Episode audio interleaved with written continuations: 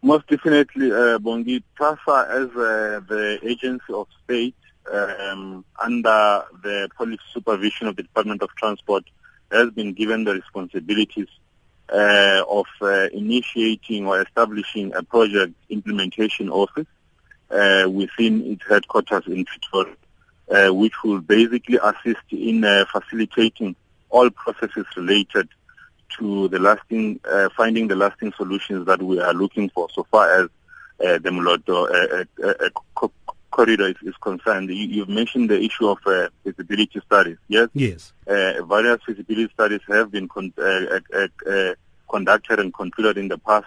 they pointed to a number of options as to what could be the best possible solution uh, to the challenges that we currently face. We're not only talking about congestion uh, of uh, traffic that drives between that part of the world and Pretoria on a day-to-day basis and uh, vice versa, but we're also talking about the safety of those who travel on the road as well. So the solutions that uh, we are packaging are going to be all-encompassing to try and address uh, the issue of um, a seamless movement of traffic but also addressing the safety Hi- issue. Highlight well. a few for us so that we understand what this project is all about. Um, you, you, will know that, uh, as I've just indicated, the challenges that we face they are multi-pronged. A number of lives have been claimed so far as the road safety is con- uh, road, uh, uh, road, safety space is concerned.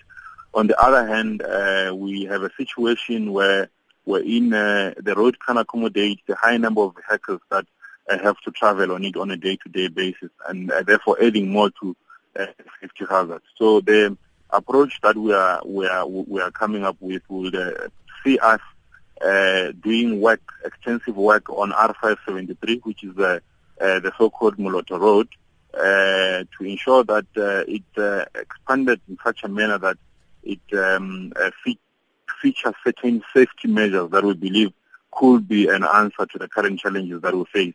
Secondly, we have gone through various feasibility studies, as I indicated, and in the end, um, we seem to uh, be all at one that uh, uh, a rail corridor will be the best solution so far as uh, this space is concerned. However, uh, these are some of the views that are coming up, uh, you know, out of discussions after these feasibility studies have been conducted. We are yet to sit down as government, consult with National Treasury so far as the issue of uh, uh, funding such a project is concerned. So there's still uh, quite some way that we're going to be going. But what we're excited mm. about is that we've finally come to uh, a point wherein we can uh, basically even begin to share what we believe to be the best possible solution. And, and we won't know until you've engaged really all the necessary and uh, relevant stakeholders when exactly this will start, right?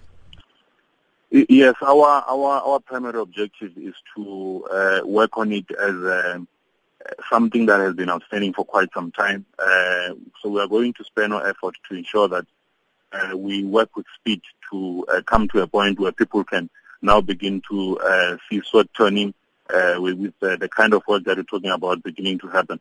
Okay. Tiyani Rikhotso, thank you very much, uh, Transport Department of Transport spokesperson. It's a quarter to one.